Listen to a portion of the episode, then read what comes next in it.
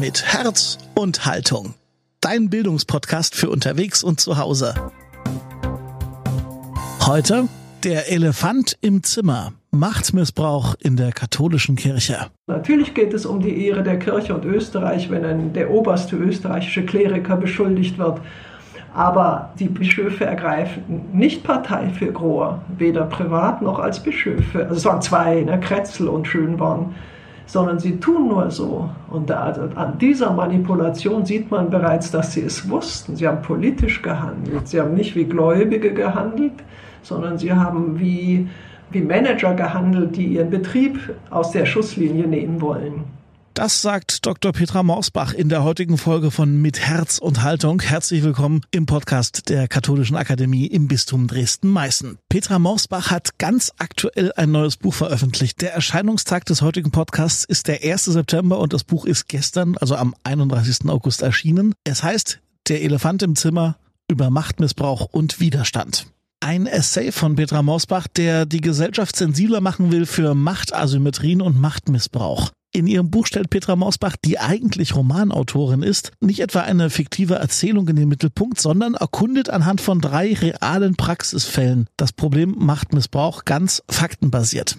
Und um ein Kapitel aus diesem neuen Buch geht es uns heute ganz besonders. Nämlich das, in dem die Vorfälle um Hans-Hermann Gröer behandelt werden. Das war ein Kardinal, Religionslehrer und der ehemalige Erzbischof von Wien sowie der Vorsitzende der österreichischen Bischofskonferenz und er hat sich, das ist dokumentiert, spätestens ab den 60er Jahren an minderjährigen Schülern und Novizen pädosexuell vergangen ein ganz heikles, sensibles und wie wir finden brandaktuelles Thema. Deswegen widmen wir ihm eine ganze Folge und dass ihr neben Petra Mausbach gleich auch noch Erich Garhammer als zweiten Gast hört. Treue Hörer unseres Podcasts kennen ihn noch von der letzten Folge vor der Sommerpause. Dort gab er nämlich Literaturtipps für den Sommer. Das hat den Grund, dass uns Professor Erich Garhammer erst auf dieses Buch aufmerksam gemacht hat. Er hätte nämlich schon am liebsten in der Podcast-Folge vom 17. Juli über dieses Buch gesprochen.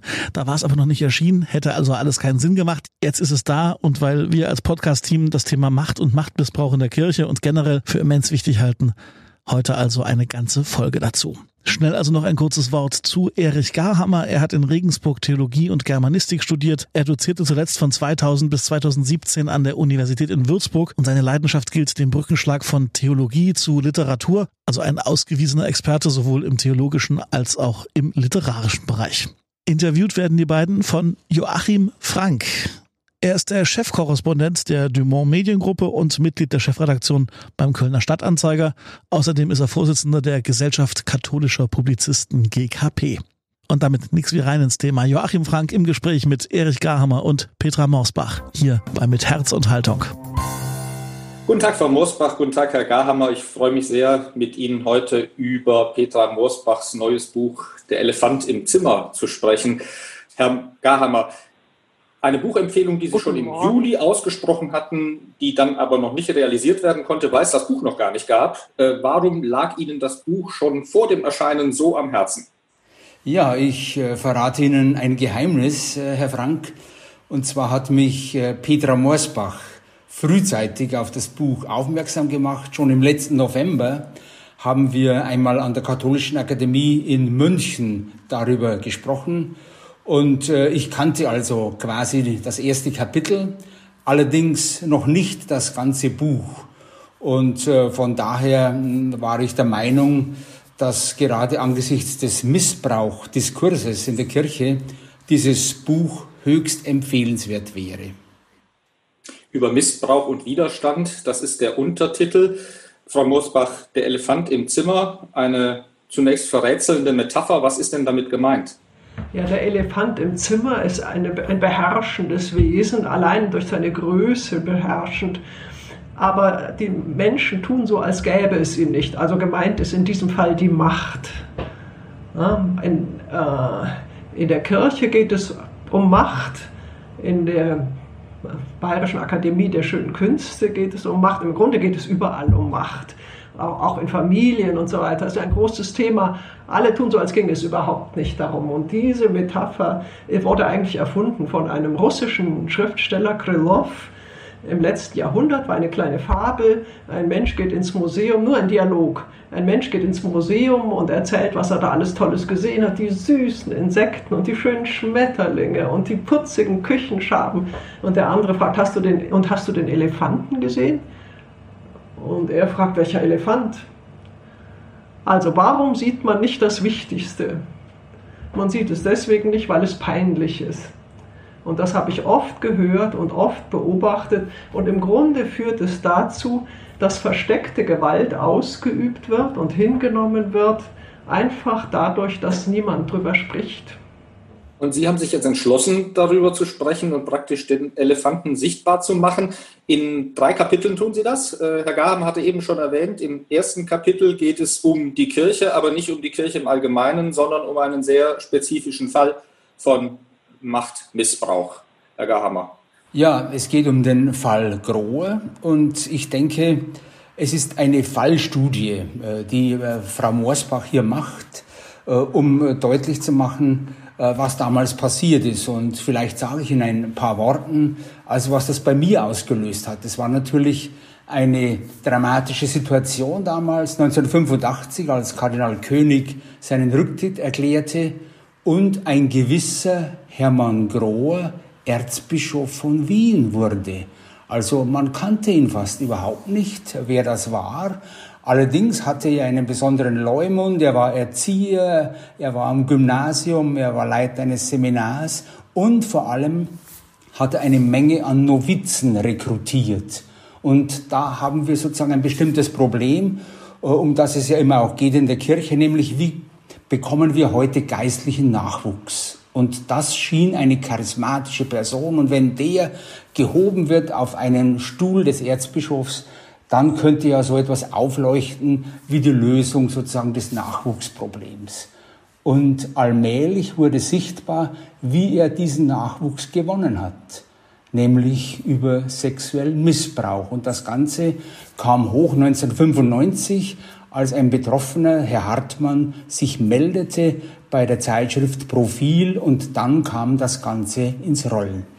Und Sie, Frau Moosbach, haben sich auf eine umfangreiche Dokumentensammlung gestützt. Ähm, mir ist aufgefallen bei der Lektüre, Sie analysieren sehr scharf und präzise vor allem die Sprache. Also weniger, was die Leute getan haben, das ist ja ohnehin hinreichend schrecklich, aber wie sie drüber geredet oder eben auch nicht geredet haben. Was ist Ihnen dann da besonders aufgefallen in diesem kirchlichen Kontext? Ja, ich möchte noch sagen, dass es mir nicht darum ging, mich in eine Diskussion, in eine Kampfdiskussion einzuschalten, sondern äh, es ist ja eine sehr hohe Emotionalität in dieser Sache. Missbrauch, äh, sexueller Missbrauch. Grohr war ein Charismatiker, der auch sonst Gläubige anzog, also eine schillernde Figur. Ähm, in der Kirche wussten ganz offensichtlich viele, was da los war. Keiner wollte es sagen, denn er, er hatte Erfolg. Und in dem Moment, wo das kippte durch dieses Outing des missbrauchten Novizen, standen alle, waren alle äh, blamiert oder in Gefahr und sie übten den Schulterschluss und haben ab da nur noch ein doppelt, also haben schon vorher natürlich verschwiegen, aber ab da haben sie nur noch laviert. Und diese Mechanismen, um diese Mechanismen ging es mir. Jetzt ganz schnell entstand etwas Typisches, nämlich eine Spaltung der Gesellschaft. Es gab auf der einen Seite diejenigen, die sagten, wer Grohe anklagt, ist ein Feind der Kirche. Die Bischöfe haben das auch forciert, diese Meinung. Die haben die Bevölkerung dazu angestachelt. Äh, andere sagten, die Kirche ist schlecht, ähm, eine, eine korrupte Bande und so weiter, alles verdorben. Und ich glaube, und in diesem Dampf hat ein Journalist, ein österreichischer Journalist, Hubertus Czernin, gesagt, äh, äh, man muss das einfach alles dokumentieren. Und er hat ein Buch geschrieben, der Fall Grohr, das Buch Grohr wurde auch ein Jahr später im Visa Verlag gedruckt. Und das sind nur die Dokumente, die Verlautbarung, die Briefe, innerklerikal, Denunziationen, Züchtigungsbriefe, alles chronologisch angeordnet. Und leider ist er selber mit 50 Jahren gestorben, im Jahr, ich glaube, 2006. Er konnte das nicht mehr auswerten, aber es ist eine Fundgrube und man kann nachzeichnen diesen Konflikt. Man sieht, dass eigentlich alle Angst haben und überfordert sind. und ich bin Schriftstellerin. Ich analysiere die Sprache, die gesprochen wird. Es gibt keine Schurken in diesem Stück. Sagen wir mal, äh, Grohr war ein Psychopath. Ähm, das kann man sicher sagen, ein, ein Betrüger, ein Hochstapler. Aber alle anderen, die mitgemacht haben, auf die kommt es ja an. Jeder Betrüger kann nur so weit gehen, wie man ihn gehen lässt. Und warum ist so ein äh, ehrwürdiger Verein mit einer so hohen äh, demonstrativen Moral nicht imstande, sich gegen so einen Missbrauch zu wehren? Das war meine Frage.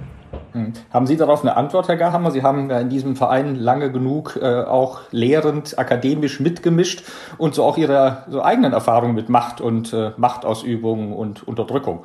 Also haben Sie eine Antwort auf diese Frage, warum das in diesem ehrwürdigen Verein so funktioniert?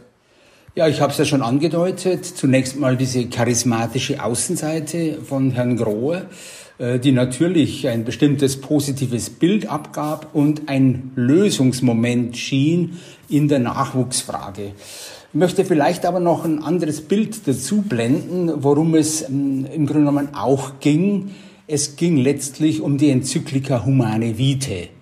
Und diese Enzyklika hum Humane Vitae. Die Pillenenzyklika. Genau, die wollte man sozusagen mit der Ernennung von äh, Erzbischof Grohe noch einmal sozusagen ins Spiel bringen.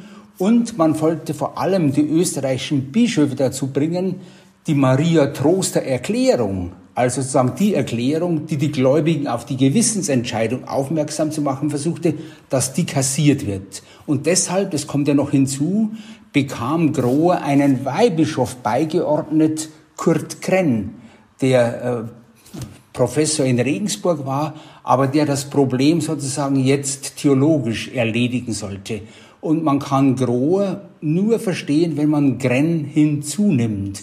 Und das war geradezu ein, ein Doppel, ein Doppel, das hier agiert hat. Und äh, ähm, Johannes Paul II. hat die österreichische Bischofskonferenz wirklich unter Druck gesetzt, die Maria-Troster-Erklärung noch einmal zu revidieren. Und bei seinem Pastoralbesuch 1988 hat er dann darauf aufmerksam gemacht. Ne? Also zunächst einmal schien das Regiment Grohe sozusagen etwas zu sein, was einen theologischen Auftrag hatte. Aber was sich dahinter verbarg, hat man erst viel später herausgefunden. Herr Gahammer, aber dann müsste doch in dem Moment, wo sowas rauskommt, gewissermaßen der Deckel hochgehen. Also so eine Explosion sein, Befreiungsschlag. Aber nach Ihren Analysen, Frau äh, Mosbach, ist genau das Gegenteil der Fall. Es gibt Schweigekartelle, derjenige, der es offenlegt, wird erstmal niederkartätscht oder für unglaubwürdig erklärt oder gar äh, eines Wüstenangriffs auf die Kirche beschimpft und so. Also warum ist diese, warum funktioniert diese Umkehrung nicht, dieser Befreiungsschlag? Ja, ich kann vielleicht noch mal dazu sagen, äh, Schönborn war ja Weihbischof damals in Wien und er war der Erste sozusagen, der sich dagegen gewehrt hat und sofort den Nazi-Vergleich gebraucht hat. Also sozusagen einen Bischof anzugreifen ist wie im Nationalsozialismus. Also man war nicht in der Defensive, sondern ging geradezu noch einmal in die Offensive.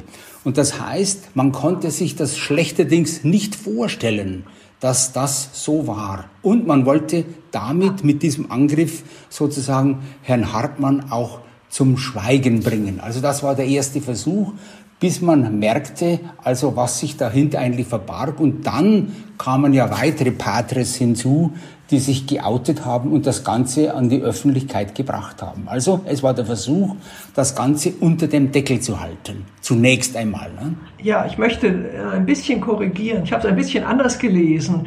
Und zwar, ähm, Schönborn hat natürlich nicht die äh, äh, Grohr-Gegner mit Nazis verglichen. Er hat nur so getan, als ob. Es gab eine laute, empörte bischöfliche Stellungnahme, in der nicht so dasteht, wie es scheint. Also er tut so, als würde er sagen, das ist das Interessante für mich als Schriftstellerin, die Sprache weiß immer mehr als der Mensch. Also Grohr tut so, als sei er, als sei die Kirche wahnsinnig empört, steht geschlossen hinter dem Kardinal, sei die äh, Zeitschrift Profil ein Schmuddelblatt, ein Enthüllungsblatt und verleumde den Kardinal und seien die Anzeiger Nazis. Wenn man nachschaut, was er wirklich gesagt hat, sagt er nicht so. Er sagt nur, seit den Zeiten des Nationalsozialismus als Homosek als die Kirche unter dem Vorwand äh, von Homosexualität äh, verfolgt wurde und so weiter. Also er spricht äh, nur von der Zeit des Nationalsozialismus und er sagt auch nicht, Profil ist ein Verleum, verleumdet den Kardinal, sondern er sagt, mit aller Macht muss einem Enthüllungsjournalismus in, in Anführungszeichen entgegengetreten werden, der den Beschuldigten wehrlos ehrenrührigen, vernichtenden Vorwürfen aussetzt. Das ist nur eine Feststellung, hat mit Grohr gar nichts zu tun, aber alle sollten es auf Grohr beziehen. Das ist das Spannende. Und dann werden die Gläubigen aufgerufen, alle recht und billigen Menschen ähm, sollen sich jetzt vor ähm, solchen Aussagen entgegentreten oder wieder, sollen Widerstand leisten, denn es geht um die Ehre der Kirche und die, um Österreich. Und das ist ja auch nur eine, sogar dieser Satz hat einen doppelten Boden. Natürlich geht es um die Ehre der Kirche und Österreich, wenn ein, der oberste österreichische Kleriker beschuldigt wird. Aber äh, die Bischöfe ergreifen nicht Partei für Grohr, weder privat noch als Bischöfe. Also es waren zwei, ne, Kretzel und Schönborn sondern sie tun nur so. Und da, also an dieser Manipulation sieht man bereits, dass sie es wussten. Sie haben politisch gehandelt. Sie haben nicht wie Gläubige gehandelt, sondern sie haben wie, äh, wie Manager gehandelt, die ihren Betrieb aus der Schusslinie nehmen wollen. Äh, Sie schreiben an einer Stelle, Frau Mosbach, weil Sie gerade Manager sagen, äh, so mit etwas erstauntem Ton oder fragendem Ton. Also wenn es in der Kirche auch nicht anders zugeht als bei Konzernlenkern und Politikern und Pavianen, äh, dann, dann wozu braucht man dann überhaupt noch die Kirche? Also ähm, gibt es sowas wie eine, ähm, wie eine innere Selbstreinigung eigentlich, die da dann greifen könnte? Hat die Kirche auch als Institution, ehrwürdige Institution, Abwehrmechanismen, Möglichkeiten dessen Herr zu werden? Also ich glaube, es widerfährt den Leuten tatsächlich. Es ist ja nicht nur in der Kirche so. Unter, deswegen untersuche ich drei Fälle in meinem Buch. Ich sage, in der Kirche gibt es viel Moral und wenig Instrumente zur Machtkontrolle. Dann gibt es einen Fall aus der Politik, da gibt es wenig Moral, aber viele, jede Menge äh, Regularien. Und dann gibt es noch einen Fall aus der Kunstszene, das ist freie Wildbahn und wie verhalten sich die Menschen jeweils. Und das ist sehr, sehr interessant. Und äh, im Grunde ist es diese große Verdrängung. Niemand gibt zu, dass es um Macht gehe. Und deswegen handeln alle scheinheilig. Aber sie tun das nicht aus bösem Willen. Ich glaube, das sind unbewusste, das, das sind unbewusste Vorgänge von einer unglaublichen Macht. Und die einzige Chance ist im Grunde, ähm, ein Bewusstsein, versuch, zu versuchen, diese Dinge bewusst zu machen. Also erstmal darzustellen, die Tabus ans Licht zu zerren. Denn sie sind, also wie gesagt, ich glaube nicht, dass, es, dass das alles Schurken sind, sondern die sind im Zwiespalt, die Priester, die, ähm, ich als Künstlerin habe gut reden. Ich sage, man soll einfach die Wahrheit sagen. Aber ein junger Priester schwört zu einem Bischof Ehrfurcht und Gehorsam. Das ist ja schon ein unglaublicher Ballast. Es wird in einem Alter von ihm verlangt, wo er noch gar nicht weiß, was das eigentlich bedeutet. Ehrfurcht gegenüber lebendigen Menschen, fehlbaren Menschen, das ist schon aus meiner Sicht ein Unding. Und jetzt merken sie, es läuft nicht so, wie sie, wie, sie kriegen was mit und merken, es läuft nicht so, wie es laufen sollte, aber sie haben ja geschworen, sie haben ja Ehrfurcht und Gehorsam geschworen. Wenn sie jetzt sagen, ähm, mein Bischof ähm, verstößt gegen das sechste Gebot oder misshandelt Novizen, Schutzbefohlene, Gymnasiasten, dann denunziert er ja diesen Bischof, dem er Gehorsam geschworen hat. Das ist ein riesiger Zwiespalt. Und den muss er austragen. Ist dieses Gehorsamsversprechen womöglich so der, der, der Keim oder die Keimzelle, ähm, äh, an die dieser Machtmissbrauch dann andocken kann oder woraus der sich entfalten kann, äh, dass es Schweigekartelle gibt? Ich meine, was Sie schreiben oder beschreiben, Frau Moorsbach, äh, die Ehrfurcht der Priester gegenüber dem Bischof, das setzt sich ja gewissermaßen auf die Ebene der Gläubigen fort. Da ist auch ein Bischof, ein hochnotabler, hochhonoriger äh, Mann, der geistliche Vollmacht, geistliche Gewalt hat, äh, gegen den man nicht so einfach angeht. Und das erschwert es ja dann vielleicht auch den sogenannten Unmächtigen, sich dagegen zu wehren oder aufzubegehren. Also Gehorsam, dieses Gehorsamsverständnis als die Keimzelle dessen? Nein, denn ähm, in, ich habe ja drei Fälle untersucht, weil es interessierte mich, es interessiert mich generell die Mechanismen. Und ein Fall spielt in der äh, Kunst, in dem es überhaupt keine Gehorsamsforderung gibt und auch da wird gehorcht. Das ist eine ganz, ganz tiefe menschliche, ein tiefes menschliches Bedürfnis, das aber nicht zugegeben wird, weil es peinlich ist. Äh, und da, da, liegen die Probleme. Äh, also, aber ich meine, ich möchte noch was sagen. Menschen, die sich, also die Einzelnen, die sich dann trotzdem ein Herz nehmen und sagen, so ist es nicht in Ordnung, das und das ist passiert, die haben dann aus, aufgrund dieser ganzen Tabus nicht die Mächtigen gegen sich, die Mächtigen sowieso, nicht nur die Mächtigen, sondern auch die Unmächtigen. Alle, er wird von beiden Seiten angegriffen. Und so hat er sich das nicht vorgestellt. Das sind ja meistens naive Menschen mit, die, mit, mit Prinzipien oder einer Moral und die sagen, es ist nicht richtig und plötzlich ist die Hölle los. Sie werden wahnsinnig unter Druck gesetzt, sie sind ohnmächtig, sie sind isoliert. Und es, hinzu kommt, wir alle lernen, wie man sich anpasst, aber niemand lernt, wie man sich widersetzt. Also sagen wir mal in diesen bürgerlichen, intellektuellen Kreisen. Und äh, aus dieser Isolation wollte ich auch hinaus helfen. Und da sagte mir ein, ein äh, Mann, auch aus dem katholischen Bereich, da ging es, er habe etwas ganz Ähnliches erlebt und er kenne genau diese Sachen, die ich da äh, schildere. Und er wünschte, er hätte dieses Buch vorher gekannt. Also wenn man ein bisschen weiß, was passiert und wie, woher diese irrationalen Reaktionen kommen, dann kann man damit besser umgehen. Herr Gahammer, ich frage dann, dann tatsächlich nochmal Sie nach, weil Sie ja eben äh, auch ähm, als Teil dieses Systems Macht, Machtausübung widerfahren ähm, oder erlebt haben. Ähm, Sie haben ja in Ihrer Abschiedsvorlesung auch äh, schon erzählt, dass sie selber am Anfang ihrer akademischen Karriere gewissermaßen gleich durch die Verweigerung des Nihil Obstats ausgeschaltet werden sollten. Das ist ja, wenn man so will, auch eine Spielart von Gehorsam, also dass man akademisch eigentlich äh, auf Linie bleibt und, und nicht abweicht. Und, und die, die das tun, äh, die kriegen das zu spüren. Wie haben Sie das denn erlebt dann? Ich möchte mich zunächst nochmal auf die Seite von Frau Moorsbach stellen, äh, weil sie ja selber sozusagen Betroffene gewesen ist nämlich in der Akademie der Schönen Künste. Das beschreibt sie auch in diesem dritten Vorgang. Und damit hat sie sozusagen dieses Machtproblem noch einmal affiziert in einer Weise, wie sie es vorher vielleicht auch nur ja, außen wahrgenommen hat. Das waren die beiden anderen Fälle. Das war der Fall Grohr und das war der Fall Hadertauer.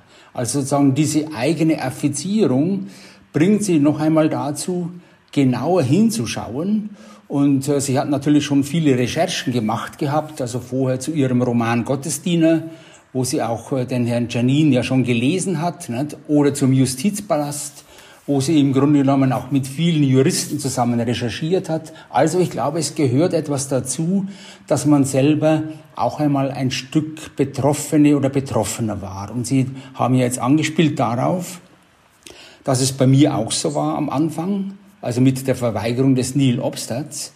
Und dass es dann natürlich sozusagen für mich die Möglichkeit war, also auch in meinem akademischen Lehren, einmal sozusagen das deutlich zu machen, wie Macht agiert, wie jemand vielleicht auch ausgeschaltet werden sollte. Dann natürlich auch den Studierenden gegenüber, wie ich mich dazu verhalte, wie ich zum Beispiel, das war immer ein Prinzip, wenn ich ein Gutachten zu schreiben hatte, das habe ich immer den Betroffenen zugestellt. Also dass es sozusagen nie Macht ausgeübt wird über jemanden, ohne dass er es weiß, sondern dass, wenn Macht ausgeübt wird, es transparent gemacht wird. Also das war im Grunde genommen die Konsequenz in meinem Agieren, also Transparenz herzustellen und Macht ist ja zunächst einmal auch etwas, was nicht böse ist sondern Macht heißt ja auch gestalten können. Macht heißt ja sozusagen vielleicht auch Asymmetrien, die da sind, anders anzugehen und sie auf Freiheitsorientierung hin auszurichten. Also das wäre mein Versuch und das war auch mein Versuch in meinem akademischen Lehren, sozusagen diese Freiheitsdimension auch äh, in den Mittelpunkt zu stellen und die Studierenden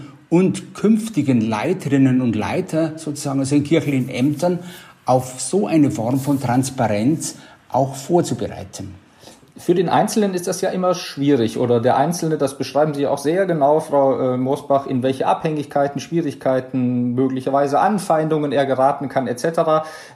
Braucht es dann doch immer sowas wie ein System von Checks and Balances? Sie sagen ja, der Rechtsstaat hält eigentlich Mechanismen bereit, die das verhindern sollten, ähm, aber der Firnis ist auch dann offenbar relativ dünn. Also wie hängt der Einzelne und eine Struktur, die ihn vielleicht dazu befähigt, macht Missbrauch offenzulegen. Wie hängt das zusammen? Ja, er muss, jeder Einzelne muss sich einbringen. Also diese Strukturen sind gut. Je besser die Strukturen sind, desto mehr Chancen hat der Einzelne. Ähm, ich habe ja verglichen, äh, es gibt ja trotz alledem in der Kirche ein Moralsystem und die äh, Gläubigen haben das auch, das ist denen auch präsent. Und deswegen wissen die Bischöfe, dass äh, Knabenmissbrauch und sexuelle Erpressung nicht in Ordnung ist. Also vertuschen sie es. Das ist schon mal gut. In der ähm, Politik, da steht geschrieben in der bayerischen Verfassung, Minister sollen nicht privat als Geschäftsführer, in privaten Geschäften als Geschäftsführer tätig sein. Also das wusste auch Frau Hadertau, deswegen hat sie ihren Missbrauch vertuscht. In der Akademie, wie gesagt, gibt es nicht mal Compliance-Regeln. Da wurde ganz offen gesagt, äh, wir, äh, die Funktionäre sind allein, also es wurde nicht gesagt, sondern es wurde danach gehandelt.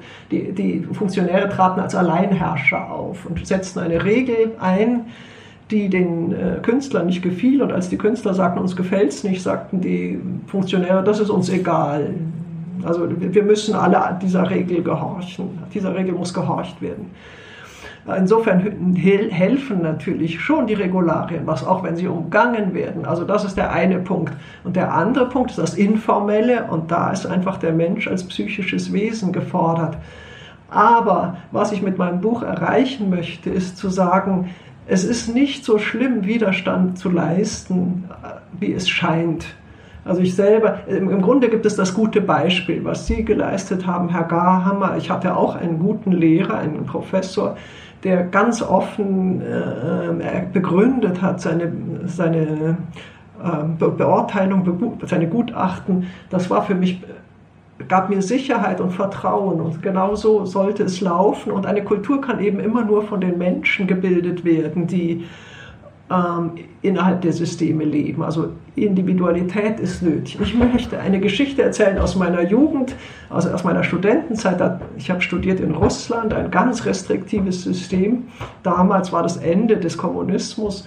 Und da lernte ich eine sehr mutige Frau kennen. Also ich war 24, sie war in der Generation meiner Mutter war die Generation meiner Mutter und sie war einfach unglaublich kämpferisch, hatte keinen, äh, ich glaube, sechs, nicht mal sechs äh, Schulklassen absolviert. In der Kriegszeit war eine, also man würde sagen, eine Proletin, aber was, sie hatte eine Schlagfertigkeit und Witz und ließ sich einfach von überhaupt nichts imponieren. Und ich ging so neben ihr her. Ich war eine ganz normale, damals schon feige Intellektuelle, kann man so sagen. Und dann sah ich, wie sie auf alle losging, Funktionäre. Und äh, es, ist ja ein, es war ein Kampfsystem, ein, ein ganz verrücktes System. Ich habe später, später wurde diese Frau zur Heldin, äh, zum Vorbild der Heldin meines ersten Buches. Was ich aber persönlich gelernt habe, ist, äh, was man alles ausrichtet, indem man einfach mutig ist. Es geht gar nicht um Gewinnen und Verlieren, man verbessert sein Umfeld und es passiert, und dann habe ich das auch versucht zum ersten Mal, dann ist man ja plötzlich auch in einer Partnerschaft, kann es ja sein, dass man plötzlich mal Nein sagen muss, obwohl man es nicht möchte, oder in einem Angestelltenverhältnis. Und dann sagt man Nein, man muss sich mental darauf vorbereiten, malt sich aus, um Gottes Willen, was passiert jetzt? Und dann sagt man Nein. Und ich kann nur sagen, der Effekt ist enorm. Und selbst wenn es mal ungemütlich wird, es ist nie so ungemütlich wie, wie die schlimmste Variante, die man sich vorab überlegt hat. Und deswegen, äh, also deswegen äh, möchte ich äh, diese individuelle Erfahrung auch einbringen. Es ist ein Stress, wenn man sich widersetzt, vollkommen richtig, aber man hat auch etwas zu gewinnen, nämlich Integrität und man richtet ja trotz allem viel aus.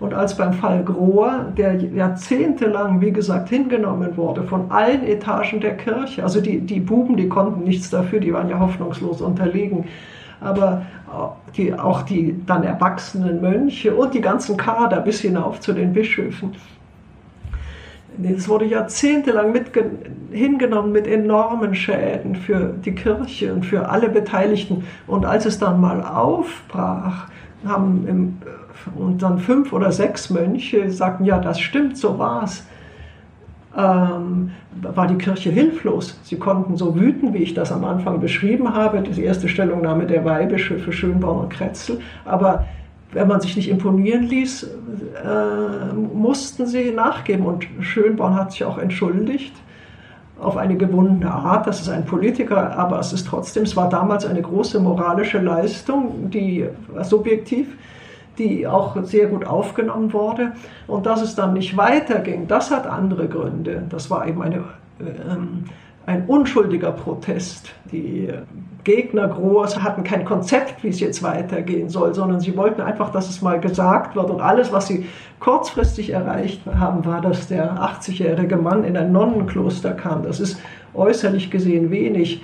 Aber zum ersten Mal wurde klar, dass das bis in höchste Etagen Missbrauch vorkommt und dass die Kirche nicht mehr imstande ist, ihre, diejenigen, die das aussprechen, mundtot zu machen. Also wir halten fest, Regularien helfen, persönlicher Mut hilft und es kann sich was verändern, es wird was besser. Ähm, der Missbrauchsskandal, der ja seit 2010 in Deutschland ähm, hohe Wellen schlägt und bis heute nicht so richtig aufgeklärt ist, ähm, gibt, ein gutes, gibt guten Anlass weiter zu fragen, wird denn was besser und wie kann es besser werden? Also wenn Sie jetzt einen Tipp oder eine Empfehlung geben sollten, Sie beide, ähm, wie die Kirche im Umgang mit Macht und Machtmissbrauch künftig noch besser werden kann, ähm, was würden Sie sagen? Ja, äh, Offenheit sich bewusst machen, das wäre natürlich ideal, wenn die Bischöfe, wenn auch Bischöfe sich warm ein, also ich bin sicher, dass Einzelne das schon jetzt tun, aber dass die in ihren Gremien die Sache offener behandeln und nicht als Peinlichkeit und äh, nicht immer nur so viel hergeben, wie von außen gefordert wird. Äh, denn es geht ja darum, der Kirche ähm, Vertrauen zurückzugewinnen. Übrigens glaube ich, sie sind auf diesem Weg, aber dass sie auf dem Weg sind, ist den Unmächtigen zu verdanken bisher. Herr Garhammer.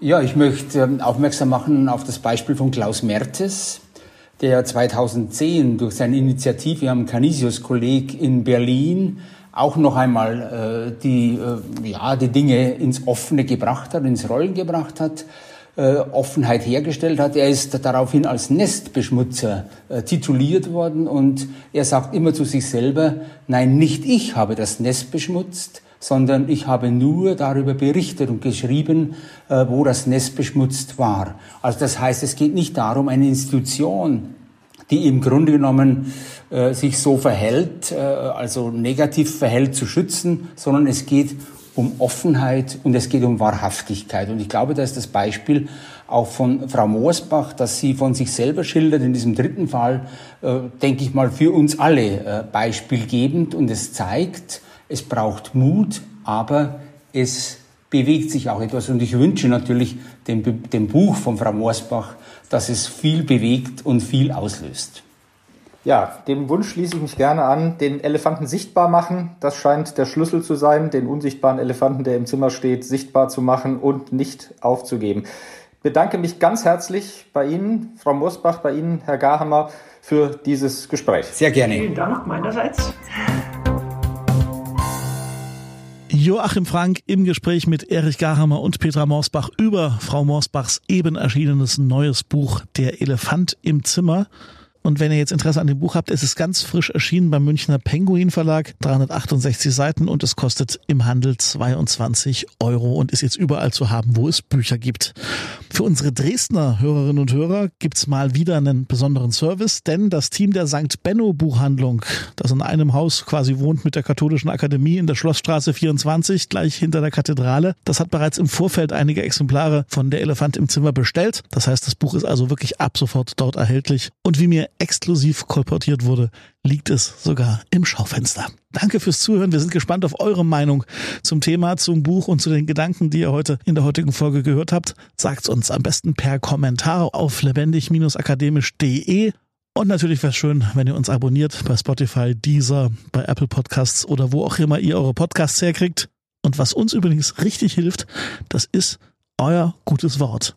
Empfehlt uns bitte weiter euren Kolleginnen, Kollegen, Freundinnen, Freunden. Erzählt ihnen, dass wir aus der Sommerpause zurück sind und dass es auch weiterhin regelmäßig hörenswerte Podcasts aus der Katholischen Akademie im Bistum Dresden-Meißen gibt. Vielen Dank für heute. Mein Name ist Daniel Heinze. Bis zum nächsten Mal.